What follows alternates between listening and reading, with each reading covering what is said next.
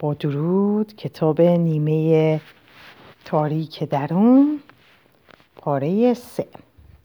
فصل سوم. جهان در درون ماست. ما در جهان نیستیم. جهان در درون ماست. نخستین باری که این مطلب را شنیدم حیرت کردم. چگونه ممکن است جهان در درون من باشد؟ چگونه ممکن است شما یعنی یک انسان دیگر درون من زندگی کنید؟ مدت زیادی طول کشید تا فهمیدم آنچه در واقع درون من وجود دارد هزاران ویژگی و خصلتی است که هر انسان را شکل می دهد. در هر انسان نقش کل بشریت ترسیم شده است. دیدگاه کلنگرانه کیهان به ما می آموزد که هر یک از ما نمونه کوچکی از کل عالم هستیم و هر یک از ما تمامی دانش کل عالم را دارا می باشیم. اگر تصویر یک تمام نگار کارت اعتباری یا گواهینامه رانندگی را قطعه قطعه کنید و به یکی از این قطعه ها اشعه لیزر بتابانید نمایی از تصویر کامل را مشاهده خواهید کرد. به همین ترتیب با مطالعه یک انسان تصویر کل هستی را در خواهید یافت. نقش هستی در دی آی ما قرار دارد.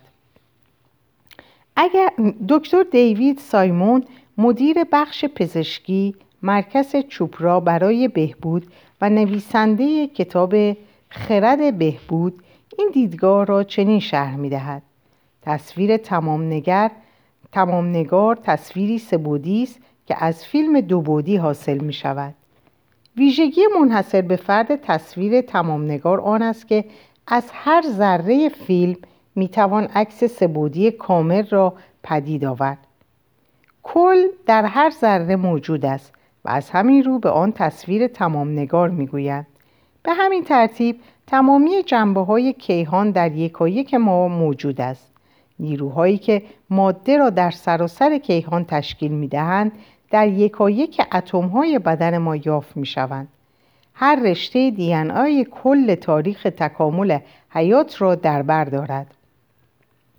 ذهن من توان هر تفکری را که تاکنون شکل گرفته یا در آینده شکل خواهد گرفت در خود دارد درک این حقیقت دریچه زندگی را به روی ما میگشاید و ما را به سوی آزادی نامحدود هدایت می کند. تجربه کردن این حقیقت مبنای خرد حقیقی است. آن هنگام که درک کنید هر آنچه در دیگران می بینید در خود دارید کل دنیای شما دگرگون می شود. هدف ما در این کتاب آن است که هر آنچه را در دیگران دوست دارید و یا از آن بیزاریم بیاییم و در آغوش بگیریم. هنگامی که یکی هنگامی که این جنبه های ترد شده خود را بازپس می‌گیریم به جهان درون راه میابیم به محض آنکه با خود به صلح برسیم با جهان به صلح خواهیم رسید با پذیرش این حقیقت که هر یک از ما تمامی ویژگی های هستی را در خود داریم می توانیم از تظاهر به اینکه همه چیز نیستیم دست بکشیم. بیشتر ما آموخته ایم که با سایرین تفاوت داریم. برخی از ما خود را بهتر از دیگران میپنداریم و بسیاری از ما خود را بیکفایت می‌دانیم. این داوری ها زندگی ما را شکل می دهند. این داوری ها به آن منجر می شود که بگوییم من مثل تو نیستم. شاید به عنوان یک سفید پوست باور داشته باشید که با سیاه پوستا تفاوت دارید و یا به عنوان یک سیاه پوست گمان می کنید که با آسیایی ها و اسپانیایی ها متفاوت هستید. یهودی ها معتقدند که با کاتولیک ها تفاوت دارند و محافظ کاران دست راستی خود را با آزادی خواهان دست چپی متفاوت می دانند. فرهنگ ما به ما می آموزد که تفاوتی بنیادی با دیگران داریم از دوستان و وابستگان خود نیز تعصبهایی کسب می‌کنیم. من و شما با هم تفاوت داریم چون شما چاق هستید و من لاغر. من باهوش هستم و شما کمهوش. من ترسو و شما شجاع. من آرام و شما پرخاشگر. من بلند حرف می‌زنم و شما آرام. این اعتقادات توهم جدا بودن ما را پابرجا نگه میدارند. آنها موانعی درونی و بیرونی ایجاد می کنند که ما را از در آغوش کشیدن کل وجودمان باز می دارد. این اعتقادات سبب می شود که ما پیوسته همدیگر را نشانه رویم. راه حل توجه به این نکته است که ما نمی توانیم چیزی را درک کنیم یا ببینیم و خود آن نباشیم. ما نمی توانیم صفتی را که در خود نداریم در دیگری تشخیص دهیم. اگر از شجاعت کسی به وجد میآیید به دلیل آن است که در وجودتان ویژگی شجاعت را دارید و اگر گمان می کنید کسی خودخواه است مطمئن باشید شما هم می توانید همان اندازه خودخواهی نشان دهید. هرچند ما همه این ویژگی ها را پیوسته ابراز نمی کنیم اما هر یک از ما این توان را داریم که آن ویژگی هایی را که می بینیم از خود نشان دهیم. ما جزئی از جهان تمام نگار هستیم و در نتیجه تمامی آنچه که می بینیم و از آن خوشمان یا بدمان میآید هستیم. هر رنگ پوست وزن یا اعتقادات مذهبی که داشته باشیم از ویژگی های کیهانی مشابهی برخورداریم. تمامی انسان ها در این اصل مهم با هم شریک هستند. دکتر واسانتلات پزشک سرشناس آیورودا می‌گوید در هر قطره اقیانوسی نهفته است و در هر سلول شعور کل بدن جا دارد. انگامی که عظمت این گفتگو را درک کنیم می توانیم به بیکرانگی خود پی ببریم. زن و مرد از این نظر مساوی آفریده شدهاند که هر دو از تمامی ویژگی های بشری برخوردار هستند. همه ما توان، نیرو، خلاقیت و حس همدردی داریم و همه ما از ویژگی هایی مانند زیاده خواهی، شهوت، خشم و ناتوانی برخوردار هستیم هیچ قسلت ویژگی یا جنبه ای نیست که ما نداشته باشیم ما سرشار از نور، عشق و درخشندگی الهی هستیم و به همان اندازه آکنده از خودخواهی، پنهانکاری و کینه توزی می باشیم. ما باید تمامی جهان را در خود جا دهیم. باید همه جنبه های خود را درک کنیم و دوست بداریم تا بتوانیم انسانی تمام و کامل کمال باشیم. ذهن کیهانی به ذهن انسانی شبیه است. بیشتر ما نگرش محدودی از انسان بودن خود داریم. هنگامی که بگذاریم انسان بودن ما جهانی بودن ما را پذیرا گردد به سادگی می توانیم هرچه بخواهیم بشویم. جان ولود در کتاب عشق و بیداری جهان درون ما را به کاخی تشبیه می کند کاخی بسیار باکشکوه را با هزاران اتاق و سرسراهای بزرگ مجسم کنید که یکایک اتاقهای آن در حد کمال است و هر کدام هدیه خاصی را در بر دارد. هر اتاقی نشانه یکی از جنبه های شما و یکی از اجزای تشکیل دهنده کاخ کامل است. در کودکی وجب به وجب کاخ خود را بی هیچ خجالت و یا قضاوتی گشتید و شجاعانه موهبت و معمای موجود در تک تک اتاقها را جستجو کردید. آن دوران هر اتاقی را اعم از اتاق خواب دستشویی زیرزمین یا انباری عاشقانه پذیرفتید. در آن انگام هر اتاقی برایتان بی همتا و کاخ شما سرشار از روشنایی عشق و شگفتی بود. تا آنکه روزی کسی به کاخ شما آمد و گفت که آن اتاق نقصی دارد و شایسته این کاخ نیست. او گفت اگر می‌خواهی کاخی بی نقص داشته باشی باید در آن اتاق را قفل کنی. و شما که خواهان عشق و پذیرفته شدن بودید به سرعت در آن اتاق را بستید. به مرور زمان افراد بیشتری به کاخ شما آمدند و هر کدام نظر خود را درباره اتاقها گفتند. یکی این اتاق را دوست نداشت و آن یکی آن دیگری را. به تدریج اتاقها را یک به یک بستید. اتاقهای بی همتای شما از روشنایی درآمده. به تاریکی فرو رفتند و به دینسان چرخه ای آغاز شد. از آن پس بنا به دلایل گوناگون درهای بیشتری را بستید. دری را بستید چون می ترسیدید دری دیگری را بستید چون به گمان شما آن اتاق بیش از اندازه جسور بود.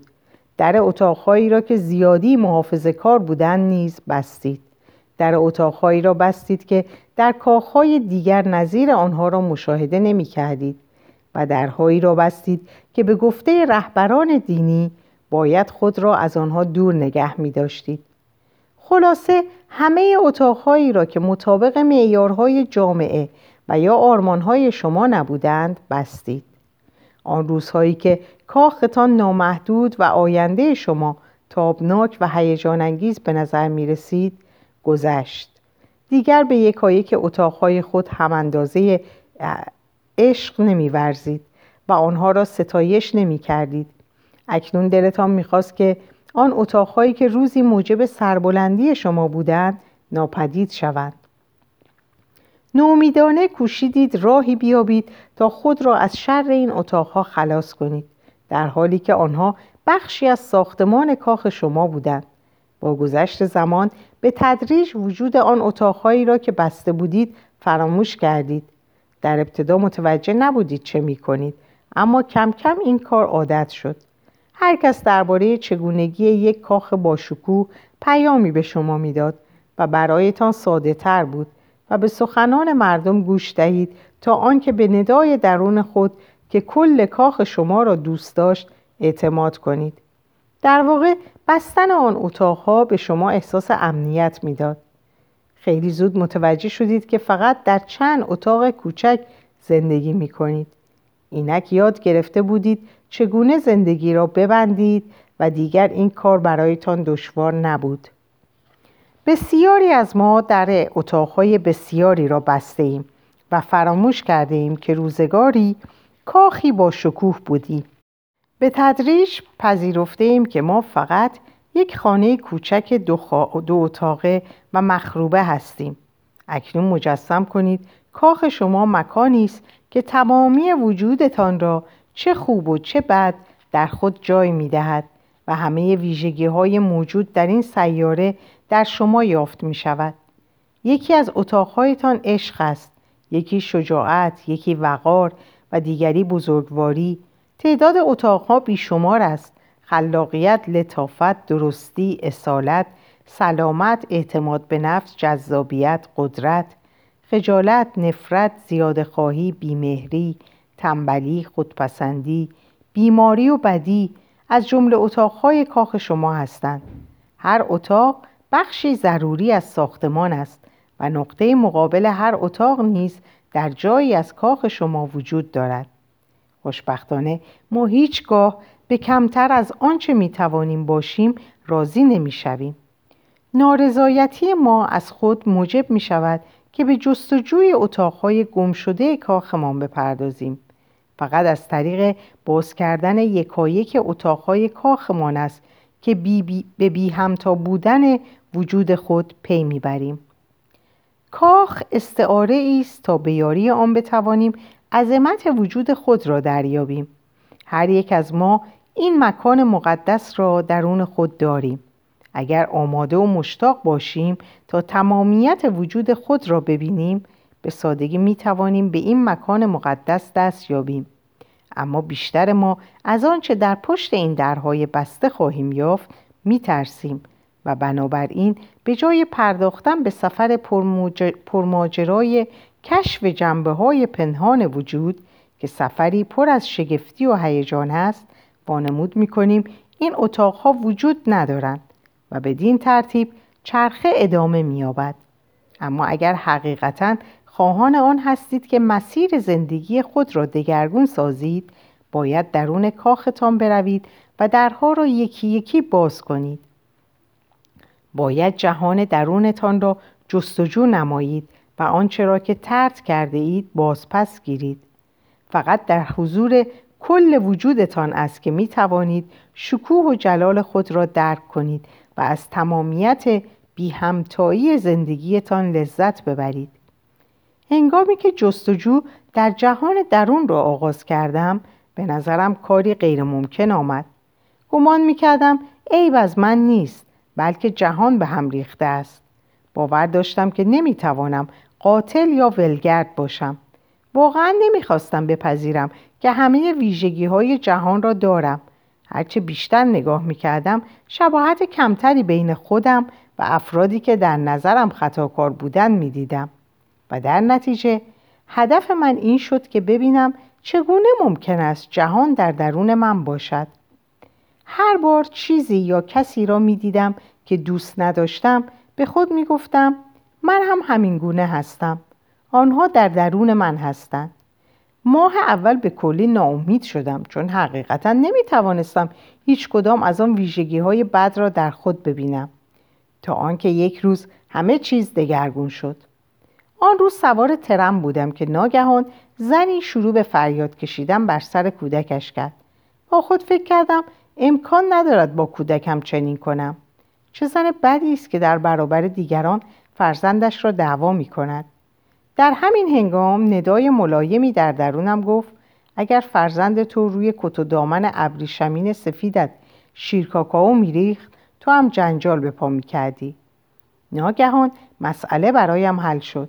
هرچند مایل نبودم اعتراف کنم اما بی تردید می توانستم از دست کودکم عصبانی شوم و به همین دلیل بود که هرگاه می دیدم کسی به فرزندش پرخاش می کند از او ایراد می گرفتم. این رویداد سبب شد تا فشاری که بر خودم حس می کردم کمتر شود. متوجه شدم منظور این نیست که افراد دیگر در من وجود دارند بلکه همه ویژگی هایی که دیگران ابراز می کنند در من نیز هست. من آن زن خشمگین ترن نبودم اما بیحوصلگی و ناشکیبایی او در من نیز وجود داشت. کشف کردم که این توان در من هست که همچون تمامی آن افرادی که به شدت محکوم می کردم عمل کنم. اینک برایم روشن شده بود که باید روی آن ویژگی های دیگران که مرا ناراحت می کند دقت کنم. متوجه شدم اینها همان اتاقهایی هستند که بسته بودم. باید میپذیرفتم که شاید من هم پس از یک روز طولانی و خسته کننده سر فرزندم داد بزنم.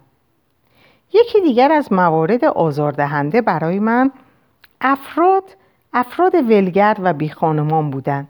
سرانجام صادقانی از خود پرسیدم اگر خانواده و تحصیلاتی نداشتم و شغلم را از دست داده بودم آیا امکان نداشت که ولگرد شوم؟ پاسخ مثبت بود. حال درک این نکته برایم ساده شده بود که با تغییر شرایط زندگی امکان دارد هر کاری بکنم و هر کسی بشوم. سعی کردم خود را به جای شخصیت های مختلف قرار دهم. شادمان، غمگین، خشمگین، زیاده خواه، حسود. آدم های چاق به خصوص مورد ایراد من بودند. پدرم همیشه چاق بود و من نظر مثبتی نسبت به او نداشتم. ناگهان عقیدم درباره او تغییر کرد. با خود فکر کردم که من استخوانبندی ظریفی دارم و سوخت و ساز بدنم سریع است.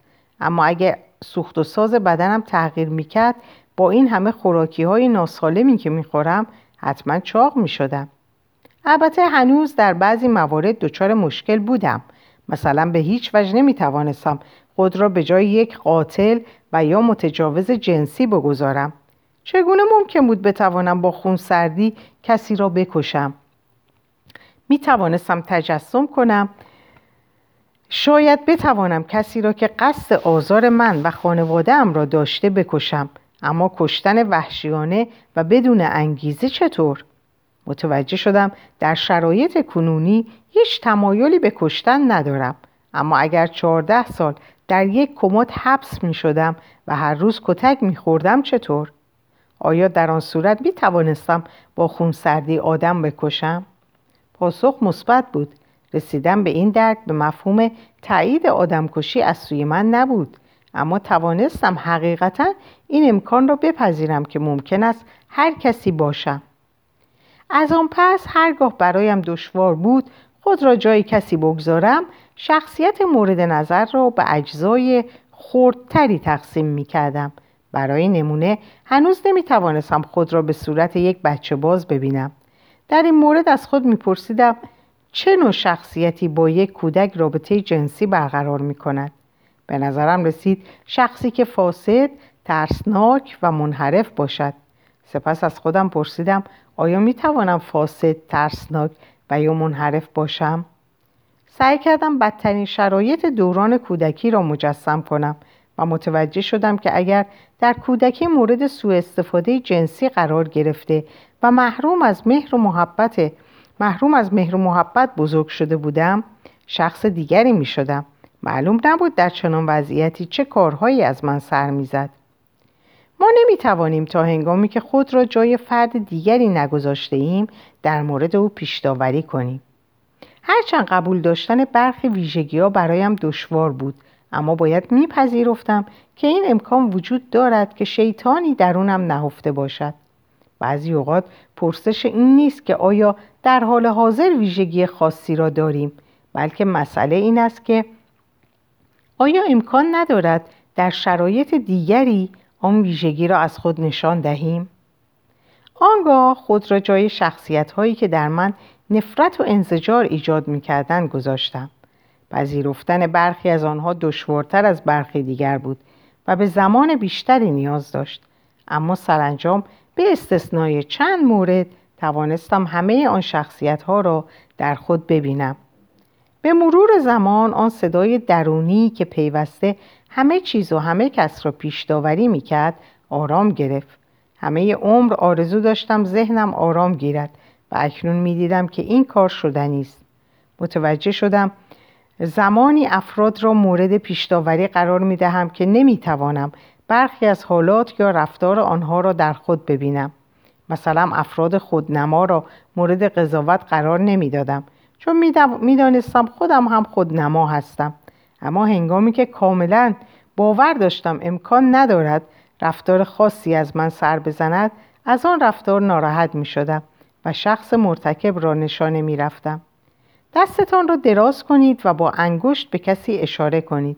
می بینید که یک انگشت شما متوجه آن شخص است اما سه انگشت دیگر خودتان را نشانه رفته. این یادآوری خوبی است تا بدانیم هرگاه دیگری را سرزنش می کنیم در واقع آن ویژگی را در خود نفی می کنیم. هنگامی که متوجه شدم چقدر انرژی صرف می کنم تا شخص خاصی نباشم روند پنهان و انکار کردن جنبه های وجودم به نظرم خندهدار آمد تا هنگامی که خود را نمونه کوچکی از کل هستی نبینید به صورت فردی مجزا به زندگی ادامه خواهید داد در این حالت برای یافتن پاسخ و راهنمایی به جای درون به بیرون رو می و در مورد آنچه خوب یا بد است پیشداوری می کنید. در این وضعیت اعتقاد به این توهم را ادامه می دهید که من و شما در حقیقت مرتبط نیستیم و همچنان خود را پشت نقابهایتان حفظ می کنید تا احساس امنیت و آرامش داشته باشید. اما با پذیرفتن و در آغوش کشیدن تمامیت هستی در خود کل بشریت را در آغوش می گیرید. به تازگی به کولورادو رفتم تا سمیناری را برای زن و شوهری به نام مایک و مریلین و شرکت بازاریابی آنها برگزار کنم. پس از آنکه به آنجا رسیدم با مایک مرلین و فرزندان آنها به رستوران رفتیم تا نهار بخوریم و در ضمن درباره موضوع آزاد کردن احساسات گفتگو کنیم. در مورد زیستن در جهانی صحبت می کردیم که در آن همه مردم می دانند که هر کس نقش کل هستی را در خود دارد. بحث جالبی بود. مایک و مرلین با فرضیه کلنگری آشنا بودند و به موضوع صحبت علاقه داشتند.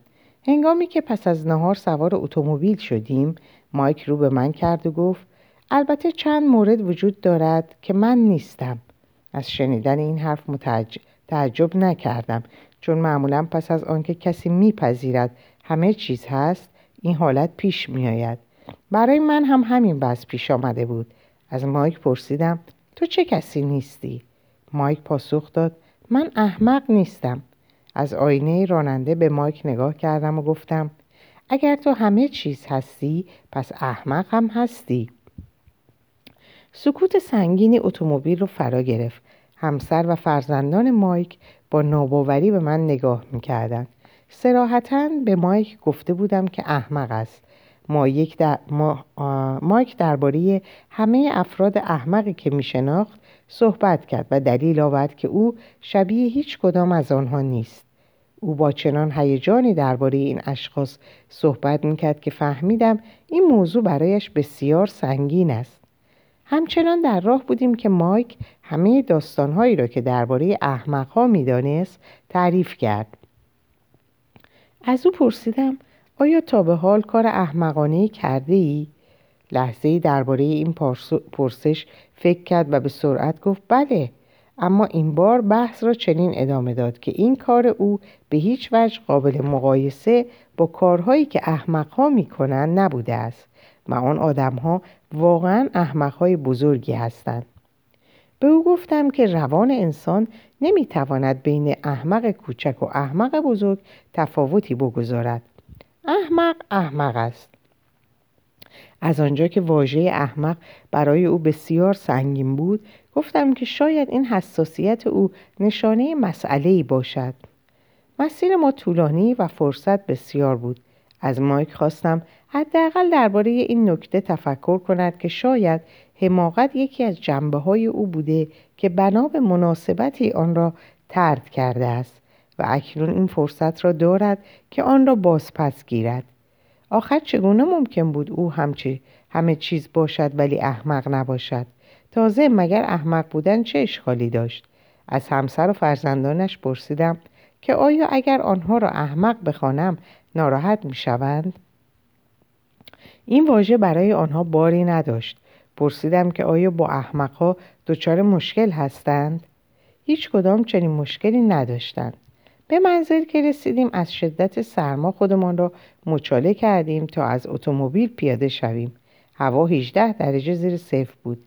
هیچگاه در چنین سرمایی نبودم. پس متعجب و لرزان منتظر ماندم تا در خانه را باز کند چند دقیقه گذشت و مایک با دستپاچگی جیبهایش را زیر رو کرد و پس از آن روی سندلی ها و کف اتومبیل را جستجو نمود و سرانجام سرش را بلند کرد و گفت گمان می‌کنم کلیدها را در خانه جا گذاشتم. پس از لحظه سکوت گفتم چه کسی در هوای 18 درجه زیر صفر کلید را در خانه جا می‌گذارد؟ همگی با هم فریاد کشیدیم. یک احمق. مایک خندید و مریلین کلیدش را پیدا کرد و به درون خانه رفتیم.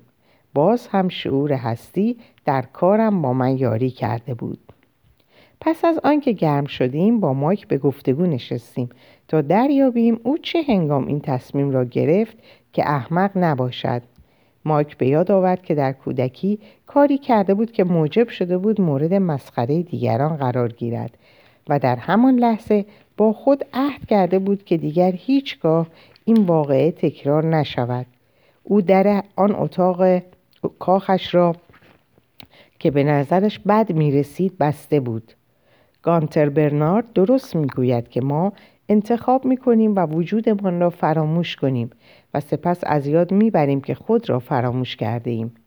جنبه های پنهانمان مانند حماقت در مورد مایک تاثیر بسیار نیرومندی در واقعیت کنونی ما دارند. آنها زنده هستند و میکوشند تا توجه ما را به خود جلب کنند تا شاید مورد قبول ما واقع شوند و با تمامیت وجودمان در هم آمیزند. مایک ناآگاهانه احمقها را به زندگی خود جلب می‌کرد تا بتواند آن جنبه ای را که ترد کرده بود تجربه و درک کند او چون نمی‌توانست اشتباهات خود را بپذیرد و ببخشد افرادی را که مرتکب اشتباه می شدند احمق می پنداش. مایک که از این جنبه خود بیزار بود از هر کسی که همین کاستی را داشت نیز بدش می آمد. این نگرش بر او بر چگونگی رفتار او کارکنانش تأثیر گذاشته بود و در نتیجه آنها وی را به صورت شخصی سختگیر و گاه غیر منطقی می‌دیدند.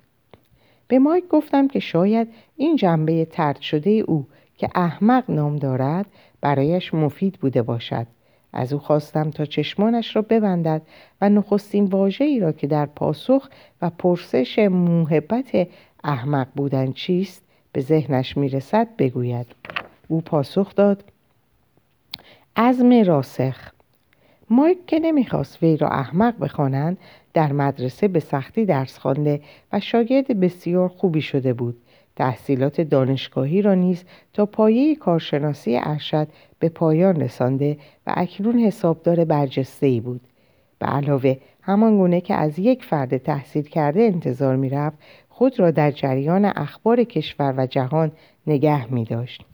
سخنان مایک برای خودش نیز تعجب آور بود از او پرسیدم اگر شخصیت احمق این عزم راسخ را به تو داده که در زندگی به اینجا که هستی برسی آیا حاضر این جنبه خود را ببخشی و آن را بپذیری؟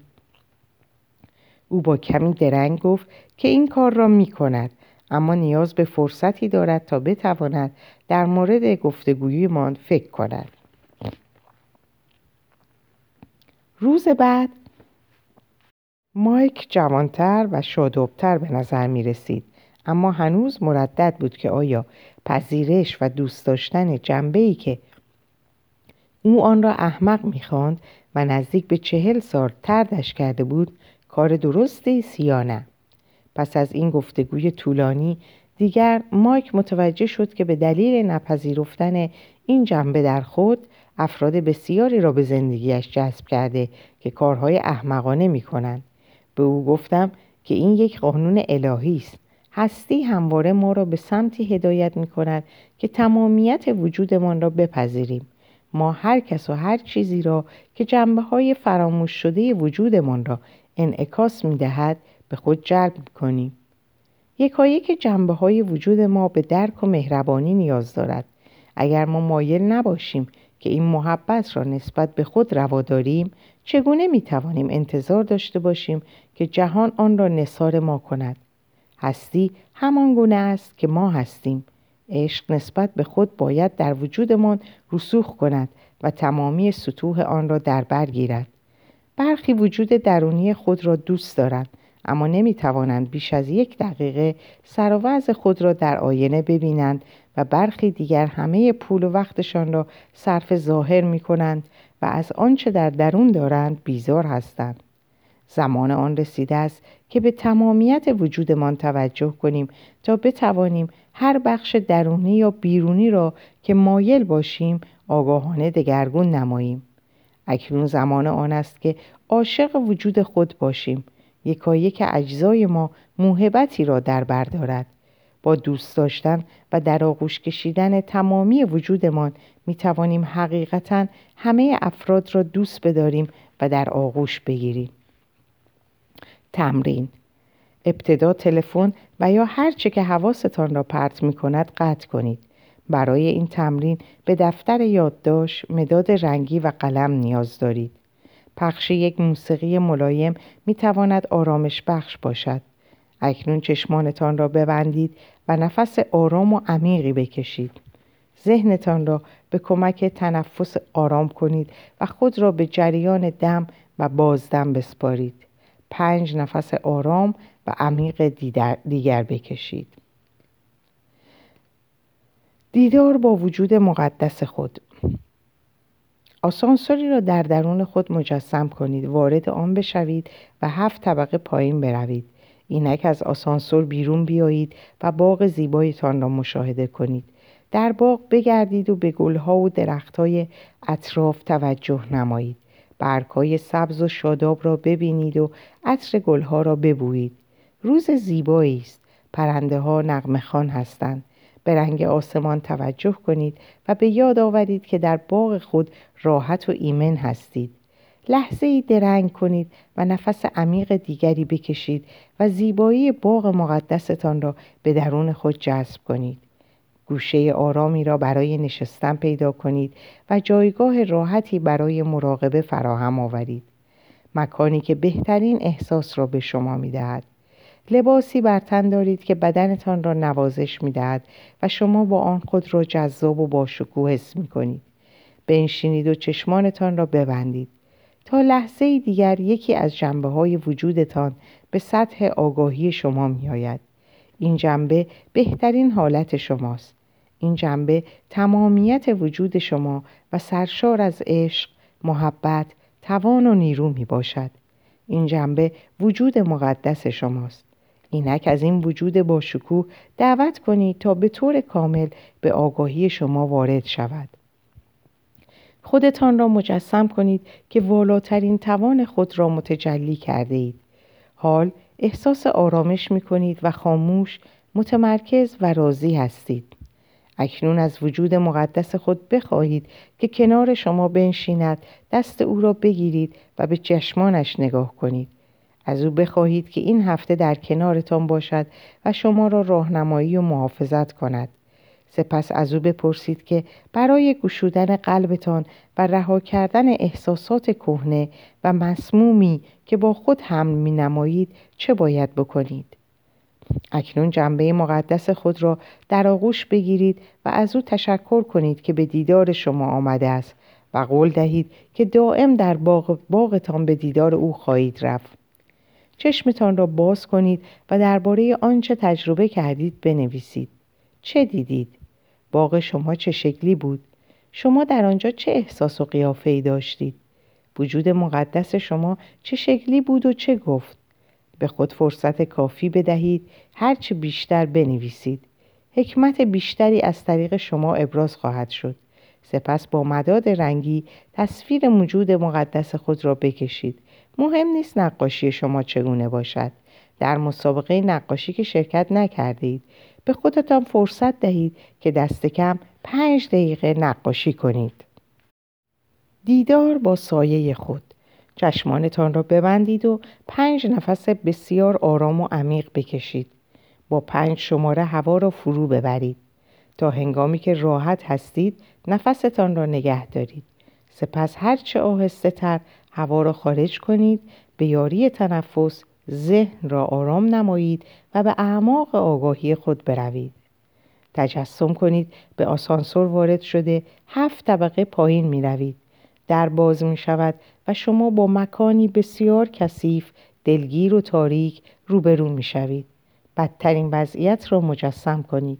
به بوی تعفن آن مکان کسافت و زباله‌ای که در همه جا ریخته شده است دقت کنید برای نمونه می توانید در قاری مملو از موش و مار و سوسک و انکبود باشید همان جایی را مجسم کنید که به هیچ وجه دوست ندارید پس از تصور چنین مکانی به تنفس آرام و عمیق ادامه دهید.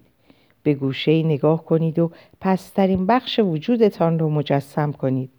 اجازه دهید تا تصویری که از بدترین حالت شما در ذهن جا می‌گیرد سعی کنید تمامی ویژگی های این جنبه خود را حس کنید و ببینید. چه شکلی هستید؟ چه بویی دارید؟ چه احساسی دارید؟ اکنون بگذارید واجهی که معرف همان شخص روبروی شماست به ذهنتان بیاید پس از آن که توانستید او را در این دیدار تا حدودی حس کنید چشمانتان را باز نمایید واجهی که به فکرتان می‌رسد و هرچه را که در این تجسم تجربه کرده اید بنویسید. حداقل به مدت ده دقیقه بنویسید. بگذارید هر تفکر یا احساسی که آگاهی شما طی این تجربه داشته است ابراز شود. وجود مقدس. وجود تاریک را در آغوش می کشد چشمانتان را ببندید و به ماغ مقدس خود بازگردید. محیطی ایمن و مقدس برای تمرینی که در پیش دارید. بیافرینید. این بار نیز با یاری تنفس ذهن را آرام کنید و به اعماق آگاهی خود بروید. همان آسانسور درونی را سوار شوید و هفت طبقه پایین بروید تا به باغ برسید. در باغ به گردش بپردازید و زیبایی آن را تحسین کنید. پس از آنکه فضای آرامش بخش اطرافتان را احساس کردید جایگاه مراقبه خود را بیابید هنگامی که احساس آسودگی و امنیت کردید تصویر وجود مقدستان را در نظر آورید و مجسم کنید که از تمامی نور او برخوردار می شوید. پس از اینکه تصویر پایدار شد به درون بروید و جنبه تاریک خود را فرا بخوانید. از وجود مقدس خود بخواهید که وجود تاریکتان را در آغوش بگیرد. بگذارید این بخش زیبا و پرمهرتان بخش ترسناک تاریک و شده شما را در بر گیرد. تجسم کنید که عشق مهر و بخشایش را به سوی نیمه تاریک خود میفرستید. به جنبه تاریک خود بگویید که ایمن است و شما تلاش خواهید کرد تا او را درک کنید و دوست بدارید. هر قدر نیاز دارید به خود فرصت بدهید و اگر سایه شما اجازه نمی دهد در آغوشش بگیرید ناراحت نشوید. بیشتر اوقات مقاومت ما در تجسم آشکار می شود. هر روز به درون بروید و آنقدر این کار را تکرار کنید تا او بگذارد در آغوشش بکشید. پس از حدود ده دقیقه با هر دو جنبه خود خداحافظی کنید و به اتاق بازگردید. حال تجربه خود را با مداد رنگی بر کاغذ نقاشی کنید. باید حداقل پنج دقیقه وقت برای این کار صرف نمایید.